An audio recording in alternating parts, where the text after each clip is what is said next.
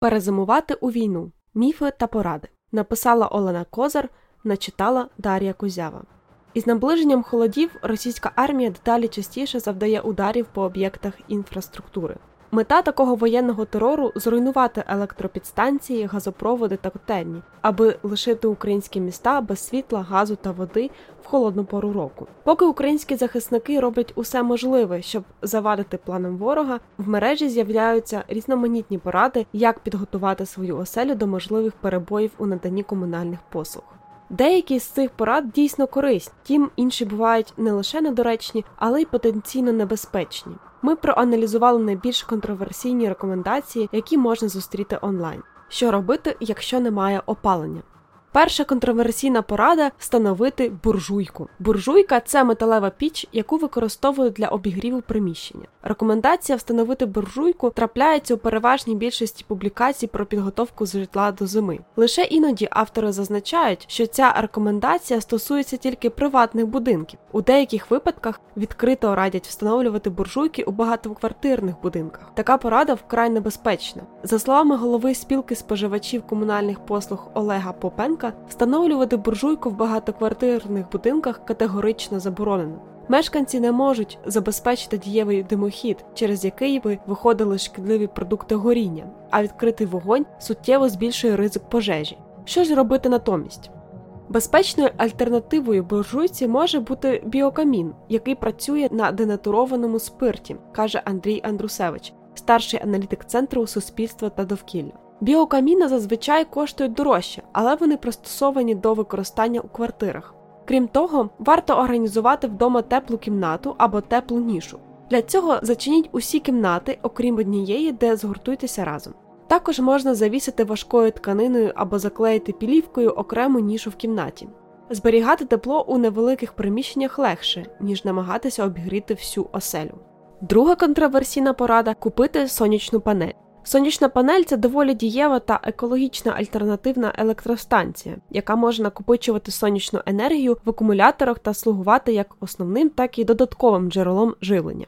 Сонячні панелі активно використовуються у світі та допомагають заощаджувати енергоресурси та кошти. Так, наприклад, сонячними панелями планують обладнати школи в українських регіонах, які постраждали від війни. Окрім електроенергії, сонячна панель може слугувати джерелом тепла. Зараз набирають популярності так звані сонячно-водні системи опалення, які використовують енергію сонця для нагрівання води. Деякі медіа рекомендують українцям замислитися над встановленням сонячних панелей цієї зими, щоб уникнути проблем у разі відключення опалення або електроенергії. Втім, у цього методу є певні недоліки. Купівля та встановлення сонячних панелей дорога операція. Крім того, сонячні панелі напряму залежать від обсягів сонячної радіації у певному регіоні. Враховуючи невелику кількість ясних днів у зимовий період в Україні, така панель з великою ймовірністю не зможе забезпечити оселю теплом.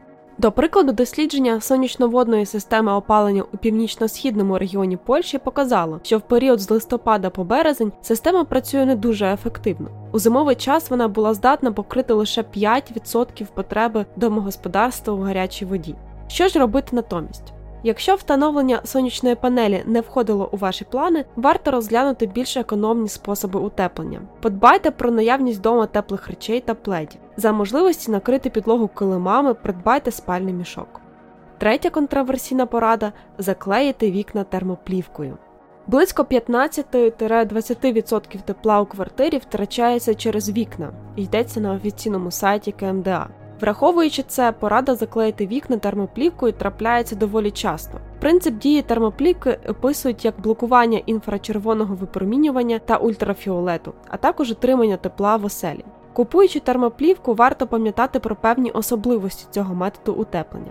По-перше, плівка не створює додаткове тепло. Вона лише утримує наявне. Якщо в квартирі холодно, використання плівки не сприятиме нагріванню оселі. Плівка не пропускає сонячні промені. По-друге, скло не єдина поверхня, через яку вікна втрачають тепло. Якщо в квартирі встановлені старі дерев'яні рами, тепле повітря виходитиме крізь щілини між рамами та стіною. По-третє, виробники термоплівок часто завищують їхню ефективність. Так, наприклад, американські архітектори протестували популярну термоплівку, виробники якої обіцяли підвищення термічної резистентності скла на 90%. Експеримент показав, що плівка підвищила резистентність скла лише на 15%. У іншому британському дослідженні вчені продемонстрували здатність різних матеріалів знизити втрати тепла через вікна з дерев'яними рамами. Так, важкі штори знижують втрати тепла на 39%, віконниці на 62%, сучасні жалюзі на 37%, жалюзі з термоплівкою, що приклеєна на внутрішню сторону скла, на 50% жалюзі з термоплівкою, що приклеєні на зовнішню сторону скла, на 60%, а подвійне скло та вікониці на 73%. Що це означає? Термоплівка для вікон може бути одним із інструментів збереження тепла в квартирі. Набагато ефективніше вона працюватиме на якісних подвійних вікнах без щілин і тріщин, а також у поєднанні зі шторами та жалюзі. Четверта контроверсійна порада пофарбувати батарею у темний колір. Пофарбувати батарею чорний або коричневий колір не часта, але оригінальна порада. Вона базується на тому, що темні предмети зазвичай тепліші, ніж білі. І справді, темні предмети поглинають усі хвилі світла та перетворюють їх на тепло, тоді як білі предмети відбувають від світлові хвилі і нагріваються не так сильно. Але йдеться саме про світлові хвилі, тобто чорна батарея, що стоїть на сонці, могла б нагрітися дещо більше, ніж біла батарея. Коли ж вони розташовані в приміщенні і нагріваються за рахунок гарячої води чи електроенергії, суттєвої різниці між батареями різних кольорів немає. Натомість нанесення додаткових шарів фарби знижує тепловіддачу, тому фарбувати батареї у будь-який додатковий колір не варто.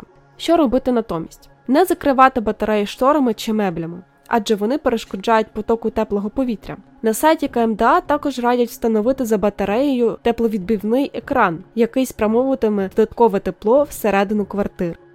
Що робити, якщо немає електроенергії? Перша контроверсійна порада вимкнути всі електроприлади з розеток. Ще на початку повномасштабного вторгнення мережею ширилося повідомлення про те, що всі мають вимкнути електроприлади з розеток на ніч через буцімто перепідключення української електромережі. Тоді ж компанія Укренерго спростувала ці повідомлення, назвавши їх провокаціями ворога.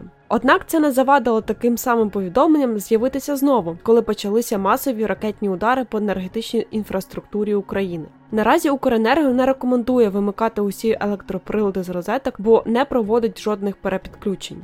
У компанії просять обмежити використання електроенергії в пікові години вранці та ввечері. До того ж, у ДТЕК радять вимикати електроємні прилади, такі як пральні машини, бойлери, електрочайник або електричні опігравачі, з розетки після того, як у оселі зникла електроенергія. Як світло повернеться, не радять вмикати всі електроємні прилади одночасно. Це може призвести до повторної аварії на електромережі. Вимикання енергоємних приладів також може запобігти їхнім пошкодженням за умови раптового перепаду напруги під час відновлення електроенергії. Ще один спосіб захистити електроприлади встановити стабілізатор напруги або сучасні захисні реле.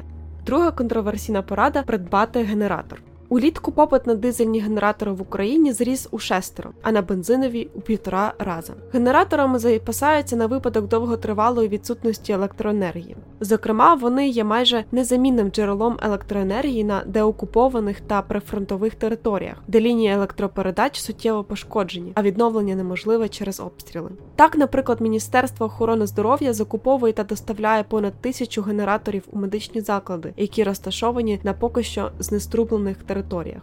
Генератори також можуть використовувати як автономне джерело живлення у приватних будинках, але їх сурово забороняють встановлювати у квартирах багатоповерхових будинків. Це суттєво підвищує ризики отруєння вихлопними газами та порушує правила пожежної безпеки. Що ж робити натомість? Мешканцям багатоквартирних помешкань варто придбати павербанк обсягом від 10 тисяч мАч, ліхтарик і свічки. Ці прості предмети стануть у пригоди у разі відключення електроенергії. Якщо разом з електроенергією зникне і зв'язок, допоміжним може бути радіо на батарейках. Так ви зможете дізнаватися новини. Третя контроверсійна порада використовувати сухий лід для зберігання продуктів. Однією з серйозних проблем, які виникають під час довгострокового вимкнення електроенергії, є зберігання продуктів. Зачинений холодильник певний час може підтримувати достатню для зберігання температуру, але у разі тривалої відсутності живлення продукти в холодильнику почнуть псуватися. У медіа можна зустріти пораду завчасно придбати сухий лід, який має допомогти зберегти продукти охолодженими. Сухий лід справді використовують для охолодження продуктів, наприклад, під час транспортування, але це вкрай небезпечна субстанція. Сухий лід це вуглекислий газ у твердому стані. Існує низка обов'язкових вимог поводження з ним. Наприклад, його необхідно зберігати лише у відповідній тарі, але не в морозилці. Приміщення, де є сухий лід, повинно мати потужну вентиляцію, бо він випаровується, перетворюється на вуглекислий газ і витісняє з повітря кисень. Тому тримати велику кількість сухого льоду в закритих приміщеннях заборонено. Його не можна брати голими руками, це призводить до обмороження. Крім того, через постійне випаровування сухий лід не може служити довго. За декілька днів він розтане. Що ж робити натомість? Попіклуватися про наявність дома продуктів довготривалого зберігання, які не потребують охолодження, наприклад, консерв, круп або сухофруктів. Що робити, якщо немає води? Перша контроверсійна порада використовувати таблетки для дезінфекції води. У разі відсутності води рекомендують мати запас як технічної, так і питної води. Останню необхідно набирати в бюветах та колодязях або купувати в пляшках. Якщо питної води немає, існує декілька способів очищення технічної води кип'ятіння та хімічна дезінфекція. Перш ніж братися до очищення води, Міністерство охорони здоров'я України закликає переконатися у її придатності до споживання. Для цього треба набрати невелику кількість води у пляшку, закрити кришку та потрусити. Якщо на поверхні з'являється піна, вживати таку воду не можна. Якщо ж вода має різкий хімічний або трупний запах, її не можна пити навіть після очищення. Кип'ятіння вважається найнадійнішим способом очистити воду. Зауважте, що кип'ятити воду потрібно не менше ніж 10 хвилин, а після цього дати їй простояти деякий час. Якщо у вас немає можливості прокип'ятити воду, можна скористатися таблетками для дезінфекції, які зараз активно пропонують в інтернеті. Втім, важливо звертати увагу на певні особливості. Таблетки на основі хлору є найбільш популярними на ринку, але ефективність хлору сильно різниця залежно від температури, pH та хімічного складу води. До того, що довше зберігаються таблетки, то вищий ризик, що вони втратять свою ефективність. Таблетки на основі йоду використовуються в американській армії і мають вищу стабільність, ніж таблетки на основі хлору. Але їхня здатність вбивати патогени не так широко вивчена, як у випадку з хлором. Крім того, таблетки на основі йоду не рекомендуються вживати людям із захворюванням щитоподібної залози. Що ж робити? Подбайте про запаси питної води з розрахунку на кожного члена родини та домашніх тварин, мінімум півтора літра на добу.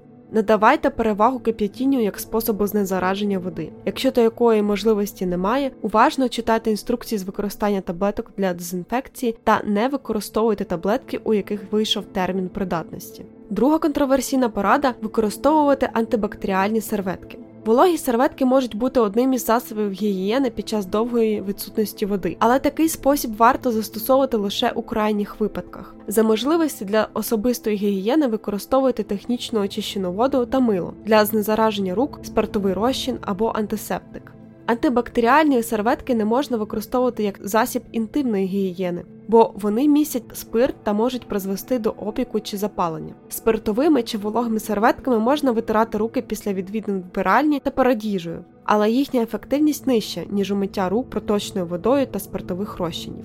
Що ж робити? Використовуйте очищену технічну воду, серветки та антисептики у разі відсутності централізованого водопостачання. Крім того, заздалегідь подбайте про наявність всіх щеплень відповідно до календаря вакцинації. За відсутності води в антисанітарних умовах швидко зростає ризик захворіти на інфекційне захворювання. Вакцинація захистить вас від важких наслідків таких хвороб, як дифтерія, кір, коклюш, COVID-19 тощо. Що робити, якщо немає газу? Перша контроверсійна порада зробити запас продуктів. Це важлива рекомендація на випадок відсутності газу чи водопостачання, а також перебоїв із постачанням продуктів. Але списки продуктів, що з'являються в мережі, часто не є оптимальними. Що ж робити?